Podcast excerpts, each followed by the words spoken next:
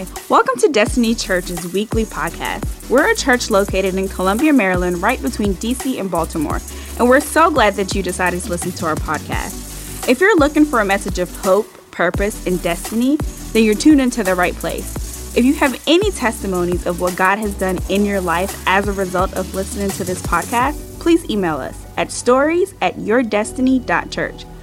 We love to hear how God is impacting people's lives through what He is doing at our church. Now, prepare your heart and mind to hear from God as we jump into this week's message.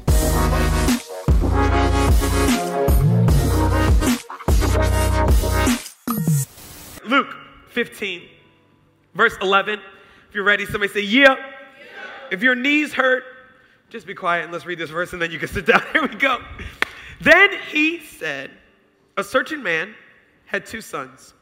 And the younger of them said to his father, Father, give me the portion of goods that falls to me. So he divided to them his livelihood.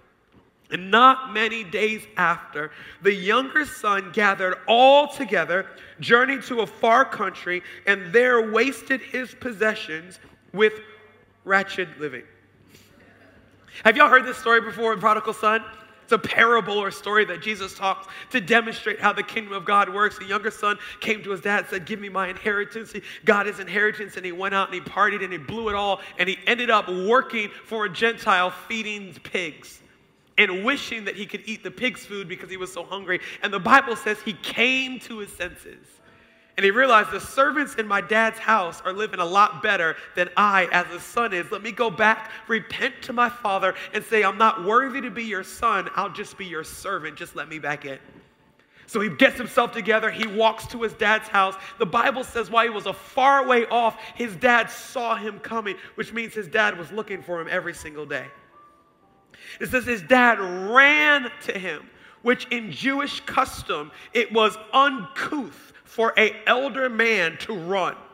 Men never ran in public, so it was completely taboo for this Jewish man to run to his son, but he did not care, smelling like pigs. The son started his speech, and his dad, this is Stephen, not the Bible, his dad said, Shut up, boy. And he took his favorite cloak and he threw it over his son.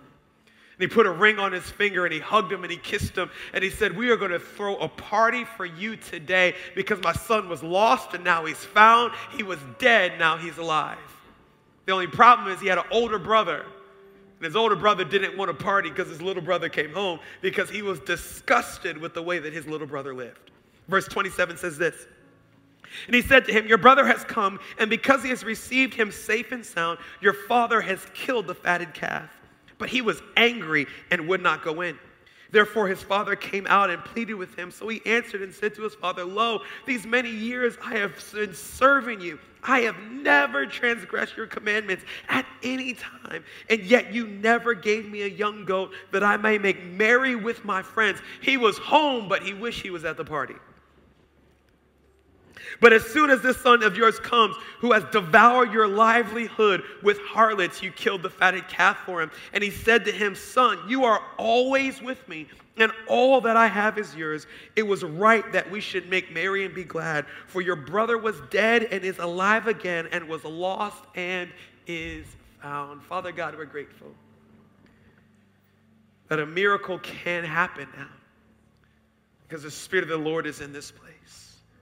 God, we're grateful, just like that father is looking out on that porch every single day. God, you're looking, God, to welcome us home, not necessarily from prodigal living, but just welcome us into a new place of grace, a new place of relationship, a new place of miracles. God, we're praying even now that you would have your will in our lives as it already is in heaven.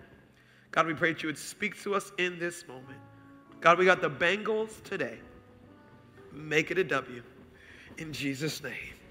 Amen amen. Before you sit down, high five two people. Tell somebody, welcome home. Come on, tell somebody, tell somebody, tell somebody.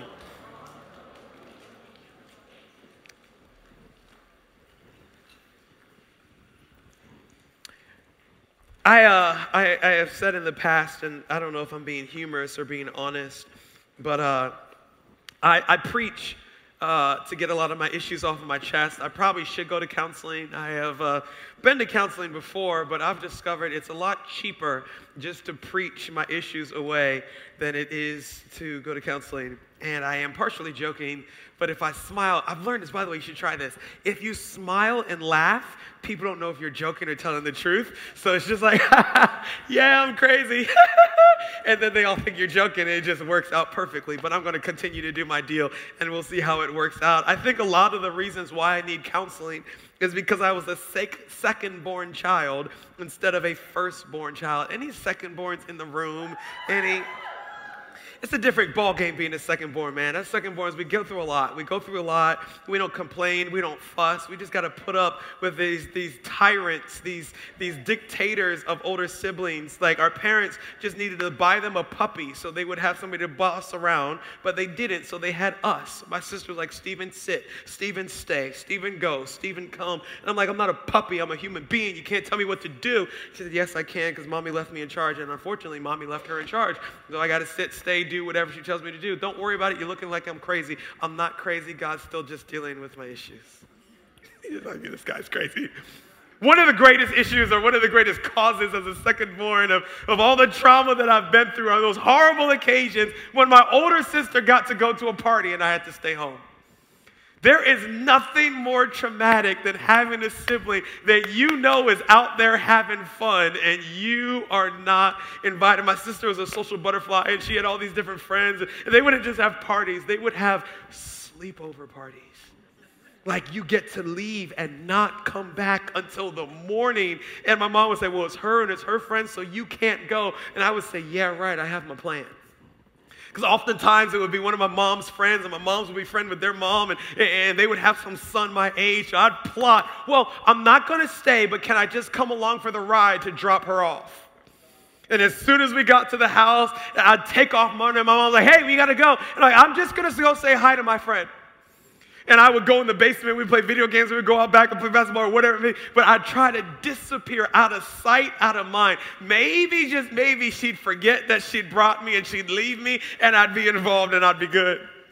She'll get to talking to her friend or whatever it be, and it'd be 15 minutes, 20, 30. And about 45 minutes in, I'm like, I'm good. She's forgotten me. And then she's like, Stephen. I'm like, oh. But I have a backup plan. You come with the puppy face and you don't talk to your mom because my mom she don't care about the puppy face but you talk to the other person's mom say you don't mind if i stay right come on that's how you get beat in public I said, Mom, like, can you come back and pick me up later? And, and usually that friend would be like, oh, the boys could stay, the boys will play. And my mom would just look at me like, we had this conversation. I don't care if you try to embarrass me in public. I don't get embarrassed. Get in the car. And I'd get in the car and I'm just like, oh, and then I'd get home. And to make matters worse, when I got home, my mom would say something like, hey, ha- have you vacuumed the house yet? this is abuse. My sister is out there wasting the family's wealth on riotous living at her nail polish party or wherever she's at. And I feel like Cinderella, good gracious. and I grabbed them. And this is back in the early 90s, y'all. So it's not these little cute Dyson vacuum cleaners now. We're talking about like the pole head and then the, the canister. Y'all remember like the two piece vacuum cleaner? And I'm dragging this thing through the house and I'm grumbling the whole time. And not tongues that I'm speaking in. And I'm fussing and all this other good stuff. And when I'm finally vacuumed the house, my mom would, all, every sleepover, she would always say, Well, since your sister's not here, I'd say, Yeah said, What are we to do? And I'm like, You tell me. And she said, Let's go to the movies. Or we were homeschooled, so here was our movies. Let's go to the library and rent a movie. Y'all, y'all, y'all know nothing about going to the library. Y'all got Netflix and Redbox. No, no, no, no. Randallstown Library. Come on. Can I rent the Magic School Bus? I'm joking. I never did. But we would rent movies. We'd grab all the cushions out of the couch. We'd put them on the floor. We'd, we'd build a teepee. We, we'd pop popcorn. And we would have a sleepover party at home. She would never let me do this whenever it was there. But when somebody else was gone having fun, she would make sure that it was more fun at home than it was. I've found that when it comes to this prodigal son story, so often we've heard stories from the son who left and came home. We've heard messages preached about how you can't go too far and God won't welcome you back. There's no mistake that you've made. By the way, if you've made a mistake, God will never accept you back as a servant. You'll always be a child. It doesn't matter how many mistakes you've made, God doesn't have sub Christians. There, there, there's, there's no hierarchy to Christianity. The blood of Jesus covers every sin, every mistake. And just as He covered him in that cloak, God's grace covers every single one of you. Somebody say, Amen. But what about a message from the perspective of the bitter older son? The older brother that says, I never left church, I was always here. Can I get in trouble? I, I wasn't at homecoming last night. I was getting ready, ironing out my clothes, getting ready for church. Not the homecoming was bad. You could go and not be ratchet. I'm just saying. But no, God, I don't get drunk. I'm waiting for marriage. I'm living righteous. God, still it doesn't seem like things are working out my way. That older brother said, He went out and disobeyed everything you've said, and you're blessing him. And I've lived for God, and I can't even get a little goat. Can I tell you what he was saying? He was saying what all of us don't have the guts to say. God, what's in it for me if I live for you? Uh, uh, like, like, like I, I get it. You died on the cross, and I'm giving you my life, and I'm grateful. And if you don't do anything else for me, I know that I should be grateful. But what's in it for building your house? This is going to be one of the, the, the most kind of direct, blunt messages you've ever heard. Is that okay? Why should I serve in church? Why shouldn't I just walk in get a good word, and walk back out and wait till the next week. What's in it for me? Why should I park cars? Why should I greet at the front door? Why, why, should I pray over people's babies and Destiny's kids as they're in service? Why should I serve? Why should I host a connect group? My goal for you is not that you would just be a church attendee, but that you would be a church participator. Oh, it's quiet in here. That's okay. This is my third time. I ain't scared of y'all. And hear me, hear me, hear me. And I'm, I'm, I'm trying to say this and to preach this in the right tone because I don't want to come across as ungracious or ignorant or whatever it may be. But I don't want you to serve in church because I need your help building this church. There's a lot of phenomenal people that are already sacrificing to make this happen. I want you to not just attend church, but to serve in church. And it's not about serving in church, it's about building the kingdom of God so that you can be blessed. Like when you just attend and you don't participate, there's things in your life that God has for you that you're missing out on. By the way, can I tell you what church is? Church is the party that the Father throws every Sunday when his lost son comes home. And guess what? That party doesn't just happen. But people are practicing and preparing and decorating and typing up song lyrics and making videos and making lights and all this other kind of stuff and planning lessons so that when it comes around Sunday morning at 9, 10 45, 12 30, 4 p.m., 5 30, that there's a party for every son and every daughter that thought the father had given up on them and they walk through the door. You know, people come to church expecting to be judged. Like, okay, I've been avoiding this my whole life. But it's time, you know, I'm old now. I can't party anyway, so I might as well go and get my life together. And I always wanted my kids to grow up in church like I did. So, you know, you'd be lying to us talking about, I hear for the kids. You're not here for the kids, you're here for you. But we'll, play you a little trick. You know, all right, Pastor, tell me how bad I am. All right, tell me how I messed up. Tell me how God's mad at me or whatever it may be. And you walk in and it's a party. And it's not you're jacked up, it's man, I'm so glad you're here. We, have been waiting on you. God's been waiting. He still has a plan and a purpose and a destiny for your life. I don't just want you to be the prodigal son coming in. That's only your first time. Going forward, I want you to be the person that's throwing the party. But it may be that you don't know what's in it for you. You, you ever heard of the Apostle Peter? Most of you have. Peter was one of the 12 apostles. Peter was the apostle that had foot and mouth disease. It's that disease where you put your foot in your mouth over and over and over again. Peter was the type of person who said what everybody else was thinking. Anyway, you got a friend like that, that if there's something that shouldn't be said, they're going to say it? Anybody would be honest enough to admit you're that person? Like, if they come on now, I, that's your pastor, by the way. Like, if you're thinking it, I'm going to say it. You're thinking it, so I might as well say it, right? That, that was Peter. There was this story in the New Testament when, when, when a young man who was extremely wealthy came to Jesus and asked, What must I do to be a follower of God? We're, we're going to call him New Money. New Money comes to Jesus and he says, Hey, what do I need to do to be a follower of God? And Jesus said, Easy. Sell all of your possessions, give it to the poor, and come follow me.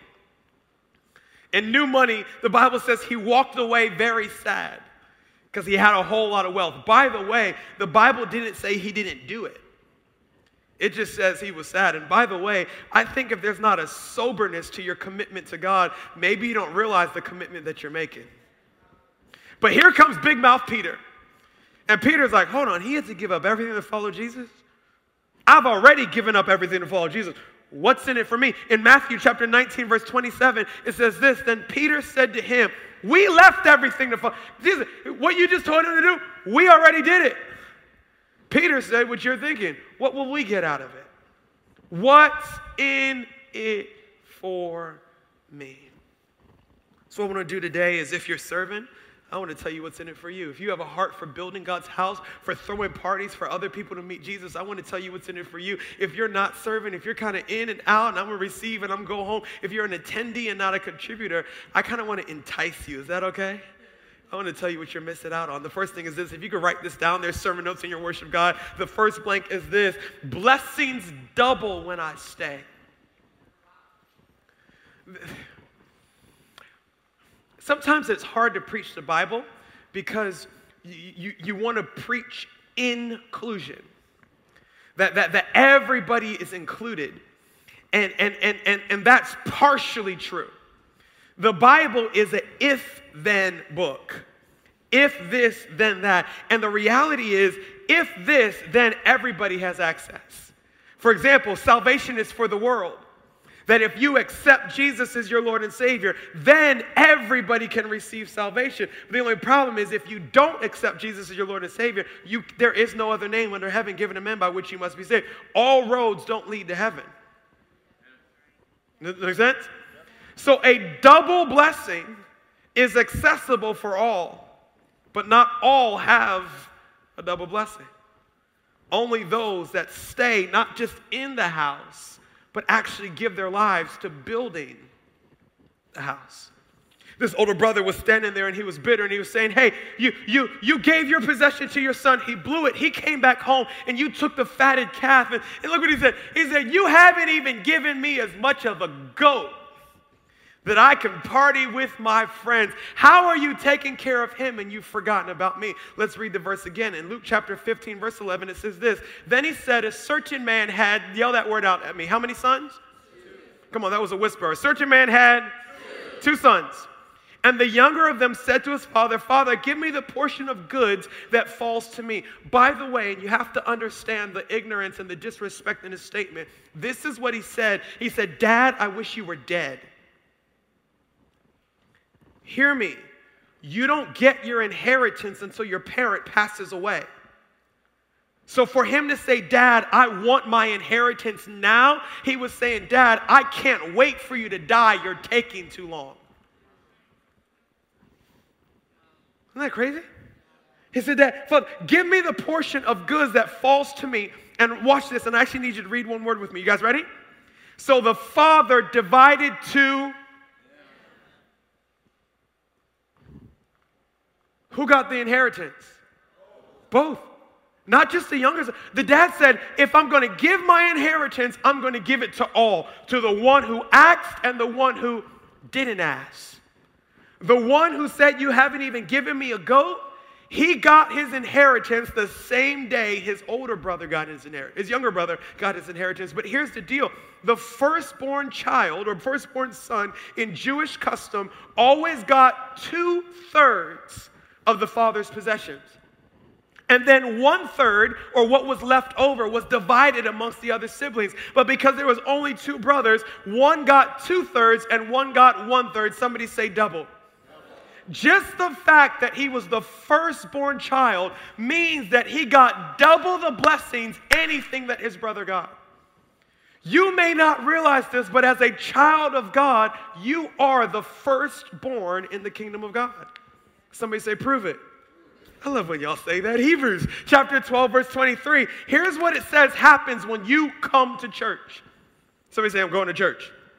Cool. Here's what the Bible says it says, You have come to the assembly of God's, read that word with me. Firstborn. He said, You're the firstborn child whose names are written in heaven. You have come to God Himself, who is the judge over all things. You have come to the Spirit of the righteous ones in heaven who have now been made perfect. God says, Listen, you are the firstborn. You actually have received double blessings in your life.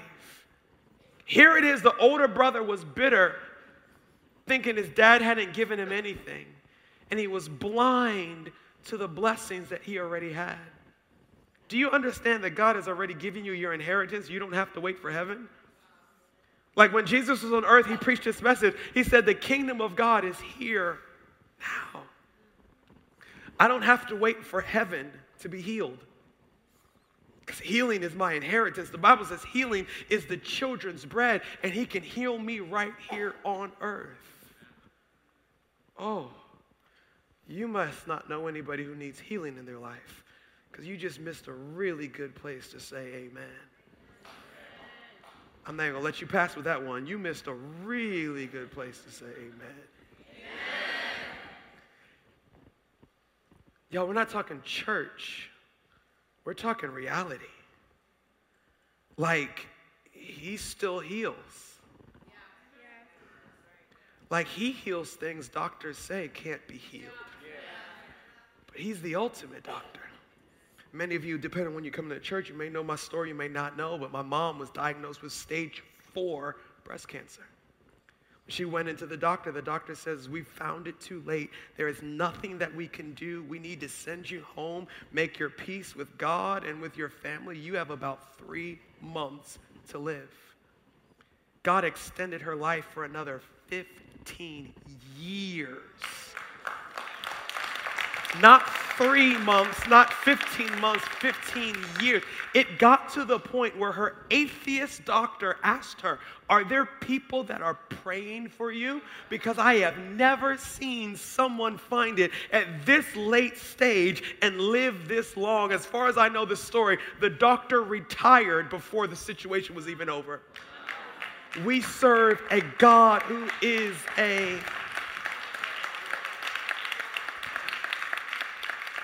is a healer. I, I, I remember being in college and, and, and I, w- I was like partially in college. I was like a part time student. I had full time credits, but I was working at my dad's church. I say working, he wasn't paying me. So I was volunteering at my dad's church in Baltimore. And he had like three different meetings during the week. I'd drive up on Wednesday for a leadership meeting, then I'd drive up on Friday for youth group, and then I was the worship team. So I led prayer on Saturday morning, then I led worship on Sunday morning. So I was in Baltimore all the time. I missed all the parties. I wasn't going anyway because that wasn't my scene. And, and I just kind of missed the whole church um, or, or college life. And I remember one of my roommates who was kind of frustrated because every time he'd come, man, did you see where you at? I was like, no, I actually have never been to a homecoming in my life. I'm a little bitter about it. That's why I'm making all these plugs, but that's okay. And at one time he got so frustrated, he said, Stephen, this is you and this is life passing you by. Like, I was like, you should be a preacher one day. It's a really good analogy. But he was so intense on you're you're missing out, and I get that you're doing all your church thing and all that other good stuff, but but you're missing out. I don't Y'all, I'm 32 years old. I'm pastoring one of the fastest growing churches in America. That's a good place to be. Hear, hear, hear, me, hear me, hear me, hear me. And this is always a little, a, there's a fine, tight load walk because I don't want to sound prideful, don't want to sound false, humble, all this other kind of stuff. But, but hear me, hear me, hear me. I, I know God's gifted me as a communicator, leader, all that other good stuff. What's going on is, is not because I'm that good. I'm not this good. This is what it looks like when you invest in God's house to the level where He begins to multiply things that you put your hands to. Th- this is what it looks like when God begins to accelerate things beyond your ability to accelerate them because you put your hand to do what He cared about. And one of the things that I've discovered that if I give my life doing what He cares about, then all of a sudden He begins to take notice of what I'm doing and He accelerates it beyond my own personal ability. I, you, you understand Jesus is not afraid of your questions, right? Like, like, like Peter said to Jesus, What's in it for me? And here's the shock Jesus answered. By the way, I just like have fun. You need to thank God almost every day that your pastor ain't Jesus. because the Bible would read a whole lot different than it reads right now. Peter's like, I've left everything to follow you. What do we get out of it? If I was you, I'd be like, what do you get out of it? Boy, I died for you. You lucky I don't take you up on that cross with me. I, that would have been my. Look what Jesus said when Peter said, What's in it for me? In Luke 18 29, and he said to them, Assuredly, I say to you, he answered, first of all, he said, There is no one who has left a house or parent or brother or wife or children for the sake of the kingdom of God. So I'm not saying she broke up with you and now you're saying Jesus told you. No, no, no, no, no. She dumped you, had nothing to do with God. He said, No, no, no. There's no one that's walked away for something for the sake of the kingdom of God who shall not receive many times more in this present time. Somebody say, This, this present, present time. There's a message that's being preached that's not biblical. And I'm going to give you my super spiritual preacher voice. Oh, when the saints go marching in. I wish I could do it right. Oh, when he splits the sky, when the trumpet blows, I, I will be in that number. And that is when I will see all that he has for me. Amen. That's true. Heaven's going to be great. It's going to be amazing. Bible says the streets of gold. Bible says there's no tears except for tears of joy. There's no sickness. There's no heartache. There's no pain. There's no racism. There's no poverty. There's no disease. It's going to be amazing. But Jesus never preached a gospel of wait for heaven. His gospel was heaven is here right now. And he said, Listen to me. Any sacrifices that you make for welcoming more people into my house, even something as simple, and I'm not, know, I'm just using an example, like I was at the 1045 service and the pastor said I needed seats, so I came to the 1230. He said, any way you inconvenience yourself to welcome other people into the kingdom of God, I will make sure that I repay your efforts. But I'm not going to repay it in like kind. I'm going to multiply what you put in, and you're going to get it back better than you put it in. Not when you die, but here on earth. I'm an econ major and, and, I'm, you know, thinks about finances and retirement and all this other kind of stuff. And different companies, they have a retirement match plan. And basically, what that retirement match plan is hey, we have a retirement account, and if you put money into that account, we'll match you up to a certain amount. You guys know what I'm talking about? Like if you put 3% of your income in, they'll match 3% or 6% or up to 10%. If you have a really good company, come talk to me. I'd love to work for the 10% folks. But anyway, whatever you put in will match. But here's the deal when you put in, they'll match. And then when you retire, the money that you have to withdraw is not just what you put in, but it's what you put in plus what they put in plus how it grew with interest. The only problem is if you don't put anything in, come on, I'm preaching. They don't have anything to match, and then there's nothing to withdraw. Just a very basic question. What personal inconveniences have you put into advancing the kingdom of God? What decisions have you made that were not beneficial for your life, but they were beneficial for the kingdom of God? Because that's not just a decision to inconvenience yourself, that's an investment in the kingdom of God. And God has determined that He will respond to your investment, and there will be a withdrawal on this side of eternity. Can, can, I, can I talk? Oh, I'm having fun. You guys having fun? Yeah. I'll, I'll talk to certain people and I'll say, hey, you, the, the crowd that you run with right now is hindering your progress as a Christian. Like, like the Bible says that bad company corrupts good character, and that's not a middle school verse. It's amazing as parents how concerned we are about who our kids' friends are, but we're less concerned about who our friends are. As if that verse only affects. And I'm just like, look, I don't, I don't do what they do. Yeah, but when you're around them, your character is corrupted. Mm, just say, growing when I was in college, I'd hang out with a group of people that they cuss like sailors.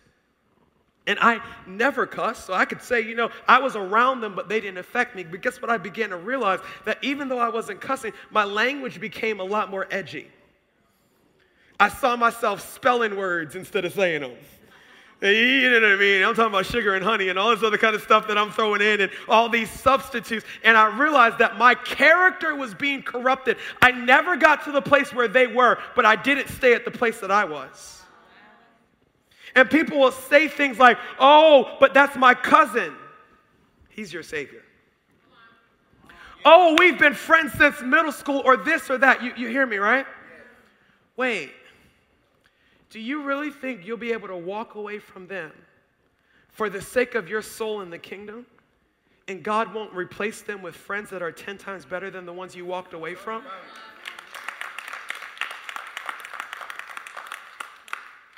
Like, like, let, like, let's get real.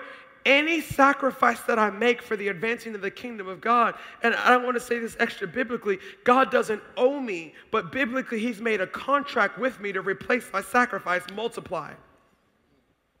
So when I tell my boss, I'm sorry, I can't take that contract because it's going to dominate too much of my time and I can't work in the church the way that I needed to, God says, I will pay you back for that contract you walked away from. Huh? When I walk away from that relationship and don't marry that person, they're fine. They got good credit. They got a nice job. All my friends wish they could date them, but as I got to know them, I realized they were not kingdom minded. And they were a Christian, they just weren't kingdom minded and they were not going to help build a marriage that advances God's kingdom. They were going to build a marriage that advanced their life. And I walked away from it. Listen to me. I didn't walk away, I made an investment. And God has guaranteed that He will respond to that investment. What have you invested in the kingdom of God? The second thing is this, you write this down. The Father builds my house. The Father, the Father, the Father. The second, I'm trying to entice y'all. Are y'all enticed yet? Okay, I got two more points. I'll get you there. Uh, the father builds my house. The older brother was so bitter that he was blind to the blessings that he already had. He said, So he answered and said to his father, Lo, these many years I have been serving you, and I have never transgressed your commandments. Let's stop here. That's a lie. He said, Dad, I've never sinned a day in my life. This is once again why I'm not God, because I'm like, it's not that you have sin, you are sin. the Bible says, none is righteous, no, not one. I love, you know, the Bible's a conversation, right?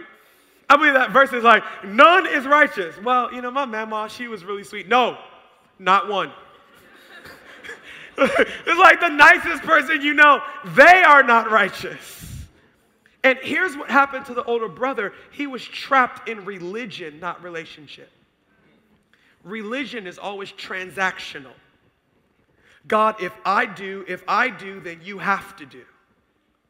God doesn't do for us because we've done for him. God does for us because we're his child. It's relational, not transactional. He said, Dad, I, have never transgressed at any time, and yet you never gave me a young goat that I might make merry with my friends. But as soon, look at his language, as this son of yours. It's his brother, y'all. this son of yours, who has devoured your livelihood with harlots, that's biblical prostitutes. You killed the fatted calf for him. And he said to him, Son, you are always with me and all that I have is yours. Younger son leaves, blows all his money. Older son stays and works in his father's field. Every day he gets up and he's working in the field. He's leading his father's servants. He's fixing the house. He's vacuuming, y'all. He's vacuuming. His brother's out there whiling at a sleepover and he's, he's taking care of the father's house. Any math folks in the room? If not, I'll walk you through this. Father has an inheritance. Son acts, give me my portion. He gives the younger one third, he gives the older son two thirds. Somebody say one third plus two thirds. When you add one third but two thirds together, you get three thirds or one whole. The father gave everything away. The father had nothing left for himself. He gave his younger son one third, his older son two thirds, and he had nothing left. So here is the older brother working out in the hot sun in his own field.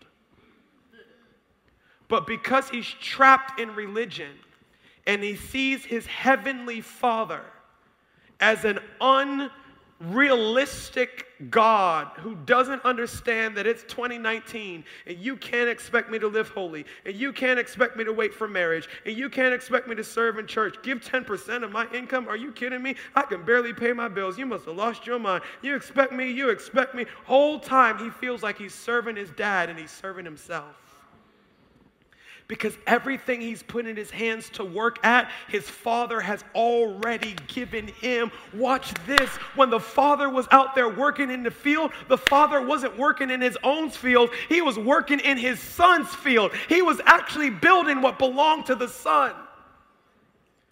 But the son was all confused. Listen to me. When you're working, you're not working for God, you're working for you because all he has belongs to you.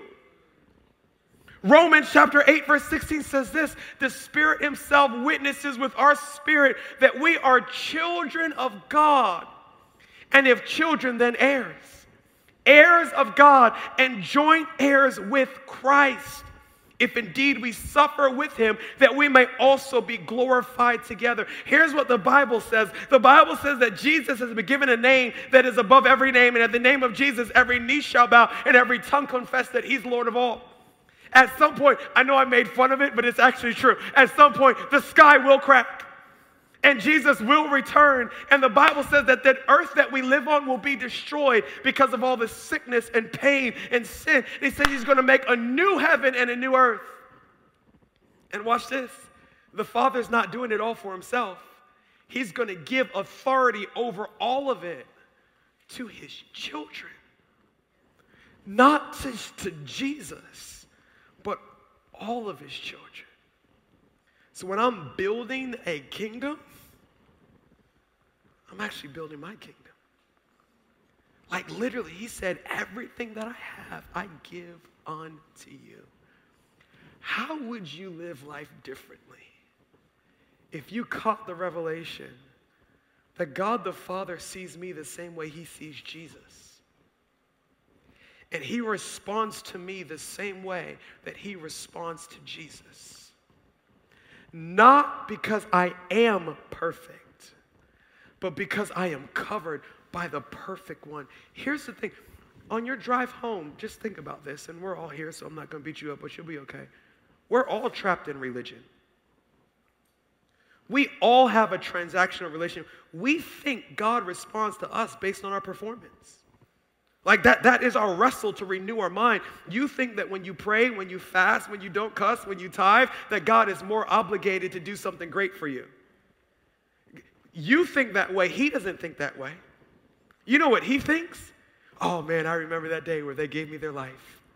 And in that moment, every mistake, future, present, and past, was erased. And as I look at them, all I see is Jesus covering them. And oh my goodness, I love them. And I can't wait to be able to bless them and to give them more and more and more of my kingdom. What if you caught a revelation that I am the child of the Most High God?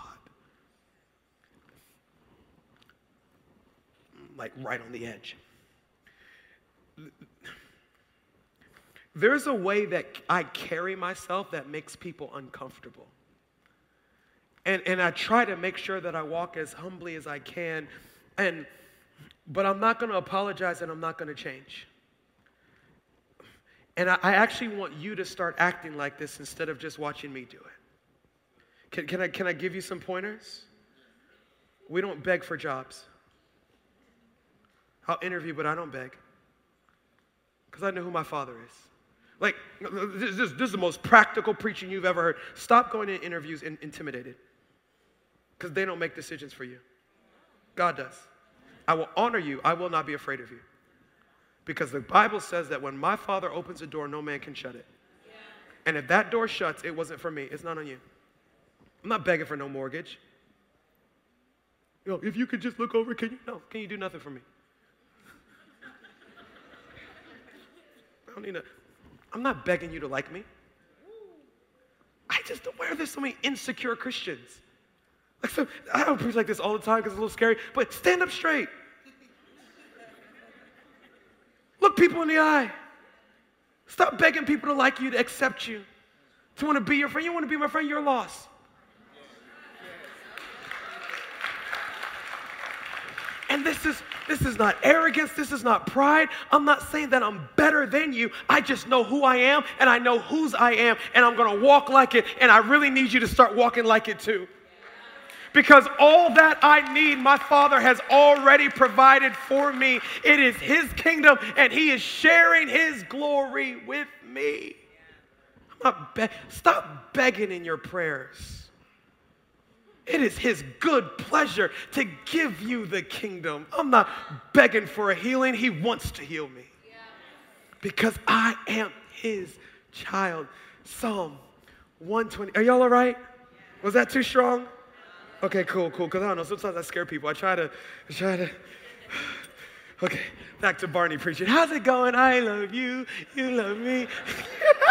Psalm 127 1 says this Unless the Lord builds the house, they labor in vain who builds it.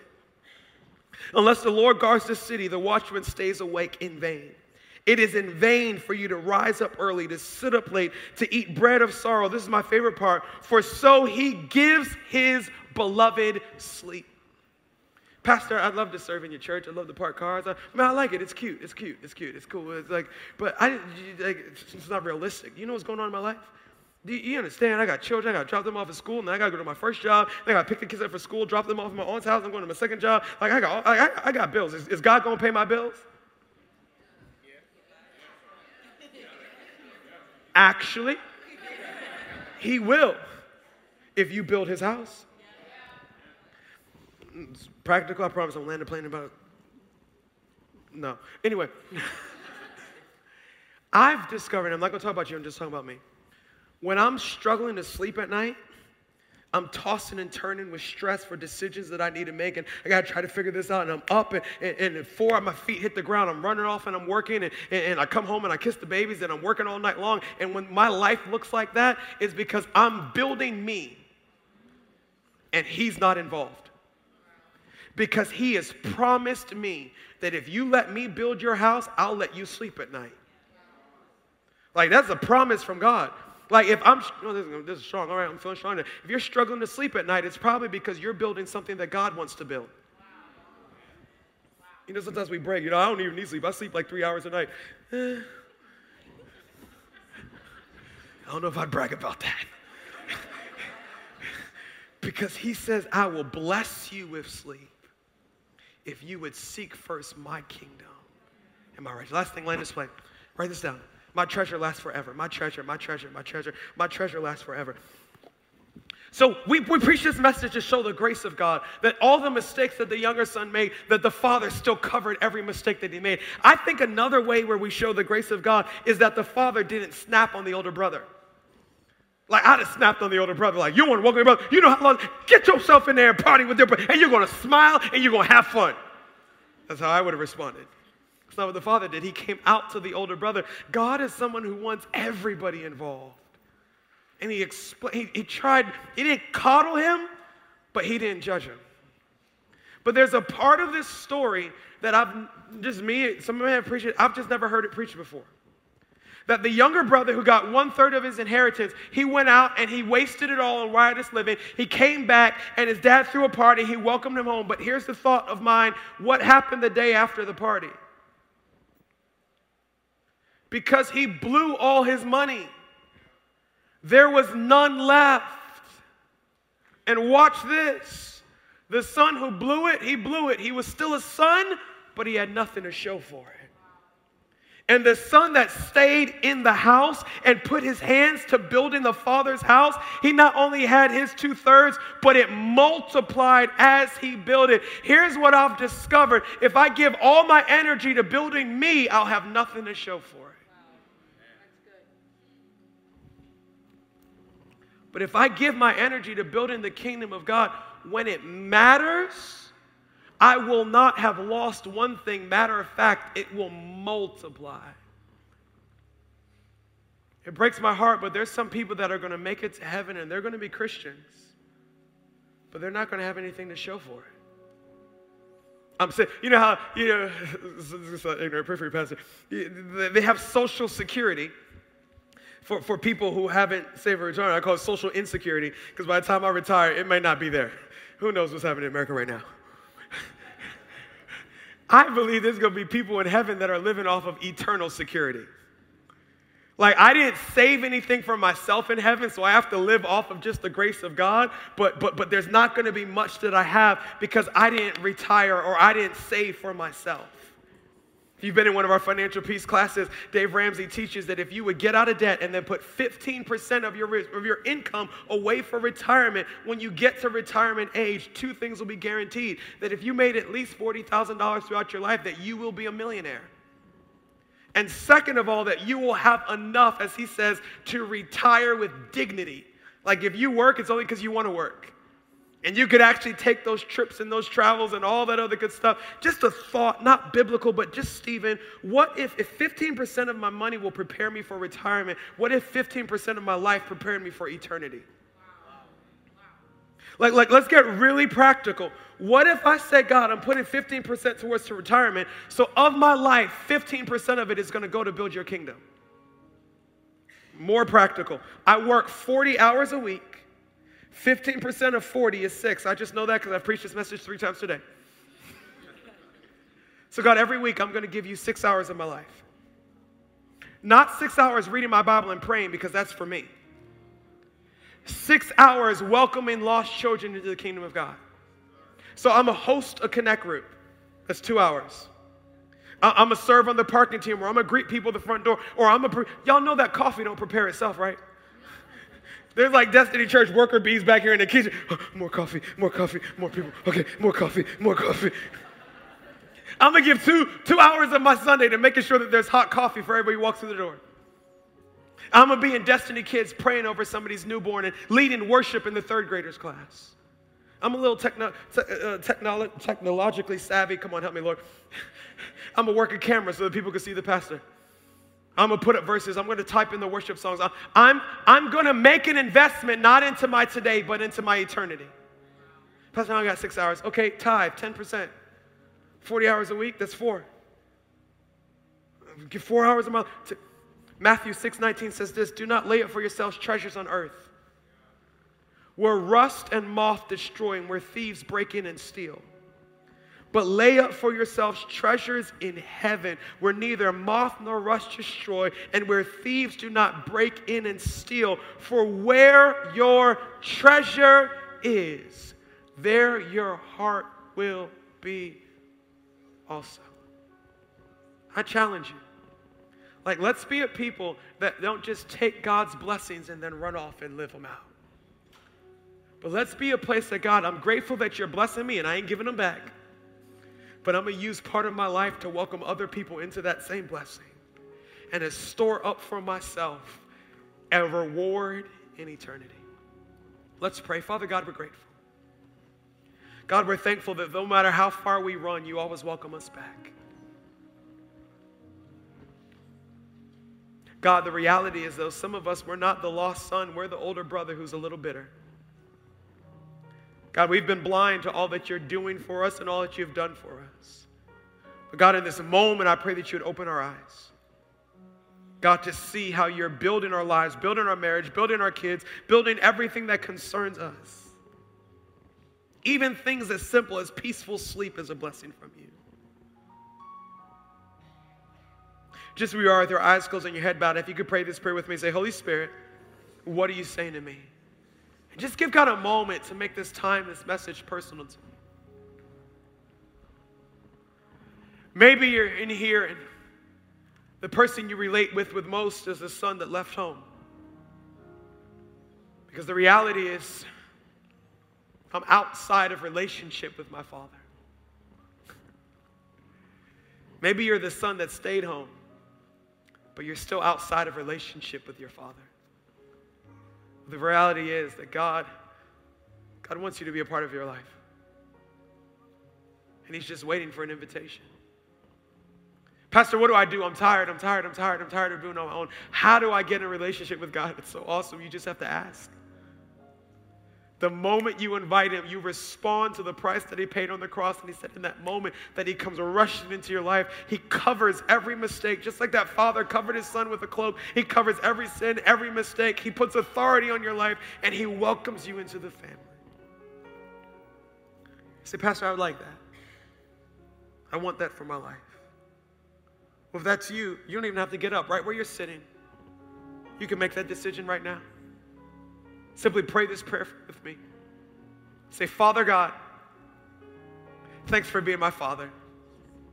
Thanks for not giving up on me. Thank you for sending Jesus to die on the cross so that all my sin can be covered. Today, I invite you into my life. I surrender to you. Be my Lord and my Savior, and use me for your glory. In Jesus' name, amen and amen and amen. Come on, church.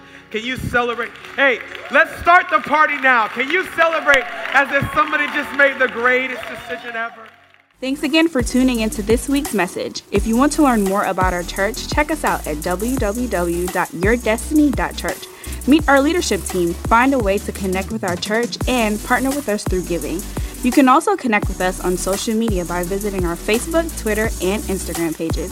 Tune in next week for another message from our pastor, Stephen Chandler.